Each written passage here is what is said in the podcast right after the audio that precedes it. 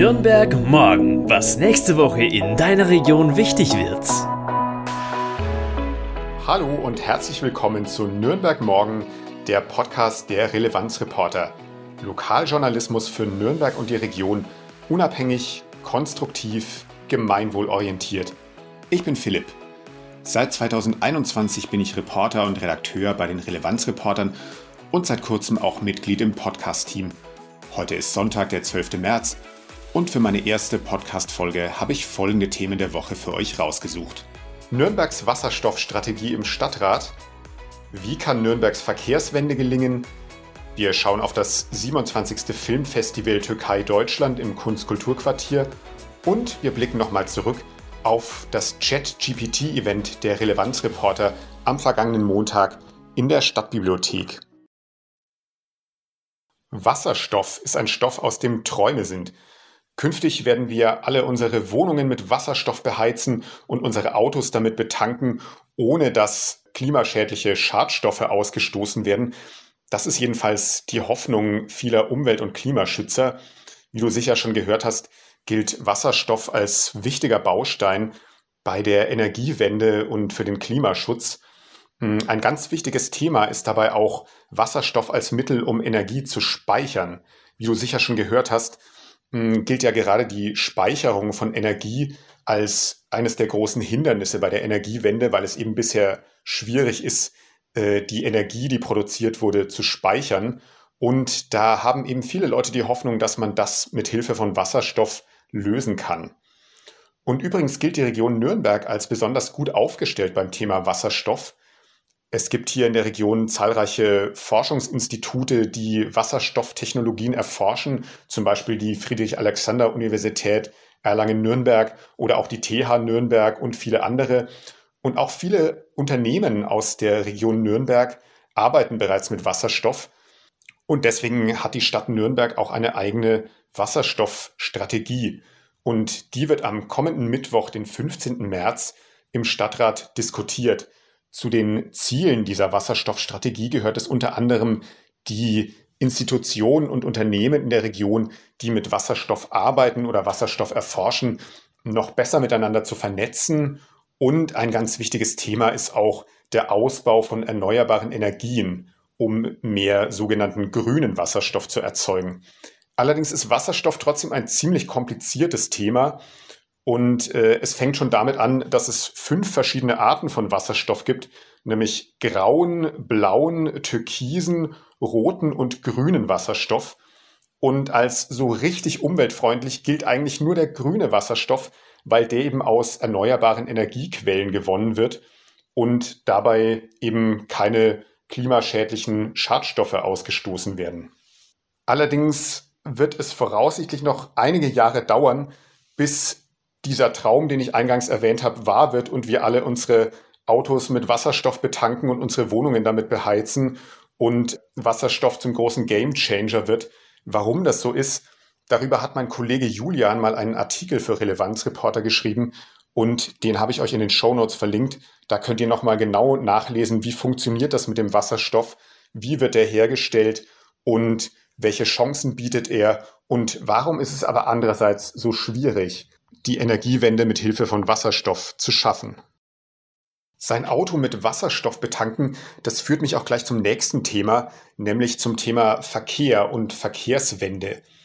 Die Initiative Nürnberg Autofrei lädt am kommenden Mittwoch, 15. März, zu einer Podiumsdiskussion zum Thema Nürnberg Verkehrswende. Wo wollen wir hin und wie soll sie gelingen? Darüber diskutieren Nasser Ahmed, der Vorsitzende der SPD Nürnberg, und Max Müller, der stellvertretende Fraktionsvorsitzende und verkehrspolitische Sprecher der CSU Nürnberg. Der Veranstalter der Diskussion Nürnberg Autofrei kämpft für eine radikal andere Verkehrspolitik in Nürnberg. Sie fordern weniger Autoverkehr und dadurch mehr Platz und mehr Lebensqualität für uns alle. Und übrigens haben auch wir Relevanzreporter uns schon mit der Frage befasst, wie die ökologische Verkehrswende in Nürnberg gelingen kann. Darüber hat meine Kollegin Lisa mal einen Artikel geschrieben, den habe ich euch in den Shownotes verlinkt. Die Diskussion der Initiative Nürnberg Autofrei ist am kommenden Mittwoch, 15. März ab 19 Uhr im Nachbarschaftshaus Gostenhof Adam-Kleinstraße 6 in Nürnberg-Gostenhof. Der Eintritt ist frei. Und damit kommen wir zur Kultur.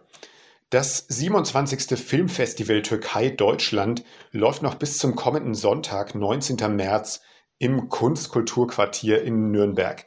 Das Filmfestival Türkei Deutschland gilt als das deutschlandweit wichtigste Festival für den interkulturellen Dialog zwischen dem türkischen und dem deutschen Film. Es geht darum, miteinander ins Gespräch zu kommen, die Filme und die Kultur des jeweils anderen Landes kennenzulernen und Vorurteile abzubauen. Im Rahmen des Festivals gibt es mehrere Filmwettbewerbe. Am nächsten Samstag, 18. März, ist um 21 Uhr die große Preisgala in der Cinecittà Arena in Nürnberg. Und natürlich werden bei dem Festival auch jeden Tag spannende Dokumentar-, Kurz- und Spielfilme aus der Türkei und aus Deutschland gezeigt. Auch das Programm und weitere Infos zum 27. Filmfestival Türkei Deutschland findet ihr in den Show Notes unter dem Podcast. Das Filmfestival Türkei Deutschland ist im Kunstkulturquartier in der Königstraße 93 in der Nürnberger Altstadt schräg gegenüber dem Hauptbahnhof. Und zum Schluss noch ein Hinweis in eigener Sache. Letzten Montag haben wir Relevanzreporter ja in der Nürnberger Stadtbibliothek unser Event Chat GPT und künstliche Intelligenz veranstaltet. Bestimmt hast du von Chat GPT schon gehört. Das ist ein Chatbot, dem du Fragen stellen kannst und der sie dann beantwortet. Und das tut Chat GPT manchmal in längeren und durchaus komplexen Texten, die man gar nicht so leicht unterscheiden kann von Texten, die ein Mensch geschrieben hat. Man kann mit ChatGPT sogar regelrecht diskutieren. Der Chatbot ist seit November 2022 erst verfügbar und hatte im Januar 2023 weltweit schon um die 100 Millionen Nutzer. Und deswegen haben wir Relevanzreporter uns gefragt, was kann dieser Chatbot wirklich und was kann er nicht? Was hat es damit auf sich? Meine Kollegin Lea war bei dem Event dabei. Lea ist freie Journalistin mit den Schwerpunkten Kultur, Soziales und Medien. Sie ist Social Media Managerin beim Kulturzentrum E-Werk in Erlangen und sie ist seit Februar dieses Jahres auch im Team der Relevanzreporter dabei. Wir freuen uns natürlich sehr, dass Lea mit an Bord ist. Und sie hat mir ihre Eindrücke von unserem JetGPT-Event geschildert. Hi Philipp. Ja, für mich war es das allererste Relevanzreporter-Event überhaupt. Und ich fand es total gut, wie viele verschiedene Leute da waren. Wir saßen in einem Raum von der Stadtbibliothek im Erdgeschoss und du musst dir vorstellen, der war fast voll. Also fast 50 Leute saßen da, die waren alle total unterschiedlich. Ein Rentner hat zum Beispiel erzählt, dass er gerne mal ein Glas Wein trinkt und dann mit JetGPT diskutiert. Da waren aber auch jüngere Leute da, die waren so Mitte 20 und so altersmäßig durchmischt, wie es war, war auch der Wissensstand. Es gab Leute, die haben schon mit dieser künstlichen Intelligenz gearbeitet. Es gab aber auch BesucherInnen, die hatten damit noch gar keine Berührungspunkte. Und für alle, die das äh, überhaupt nicht kennen, JetGPT ist eine Webseite. Nachdem man sich da registriert hat, gibt es ein Chatfenster und dann kann man der KI Fragen stellen oder auch Aufträge geben. Das haben wir dann auch direkt gemacht. Wir haben nämlich zum Beispiel JetGPT direkt eine Begrüßung zum Event schreiben lassen. Es waren aber nicht nur Leute vor Ort, sondern beim Livestream hatten wir über 100 Aufrufe und es war schon richtig cool, dass man einfach auf beiden Seiten zugeschaltet werden konnte und dass auch im Chat Fragen gestellt werden konnten. Da gab es natürlich super viele Fragen und damit die bestmöglich beantwortet werden, haben wir uns André Haller von der FH Kufstein eingeladen. Er forscht zu strategischer und politischer Kommunikation und sein Schwerpunkt liegt da auf der digitalen Transformation, Marketingstrategien und digitale Forschungsmethoden und Skandal- und Krisenkommunikation. Kommunikation. Das äh, Publikum hat auch neben Fragen ihre eigenen Erfahrungen geschildert, was sie daran gut finden, wo diese künstliche Intelligenz aber auch noch ihre Grenzen hat. André Haller hat auch von seinen eigenen Erfahrungen erzählt, wie er JetGPT an der Uni nutzt. Für alle, die ChatGPT noch gar nicht genutzt hatten, am Ende nach der Fragerunde haben wir noch Tablets ausgeteilt und da konnte dann quasi jeder einmal selber ausprobieren, wie das funktioniert, wie ChatGPT auf die Fragen antwortet, was da eigentlich für ein Output kommt. Egal also, ob man ChatGPT schon kannte oder kompletter Neuling war, ich glaube, jeder hat von diesem Abend einfach was mitgenommen, Erfahrungen von anderen oder anregende Gespräche und konnte einfach seine Fragen beantworten lassen. Das fand ich einfach super schön und war eine super runde Sache. Lea hat außerdem einen Nachbericht zu unserem Chat-GPT-Event in der Stadtbibliothek geschrieben. Den Link zu ihrem Text findest du in den Show Notes. Und was ich euch dann noch verlinkt habe, ist der Livestream unseres Events auf YouTube.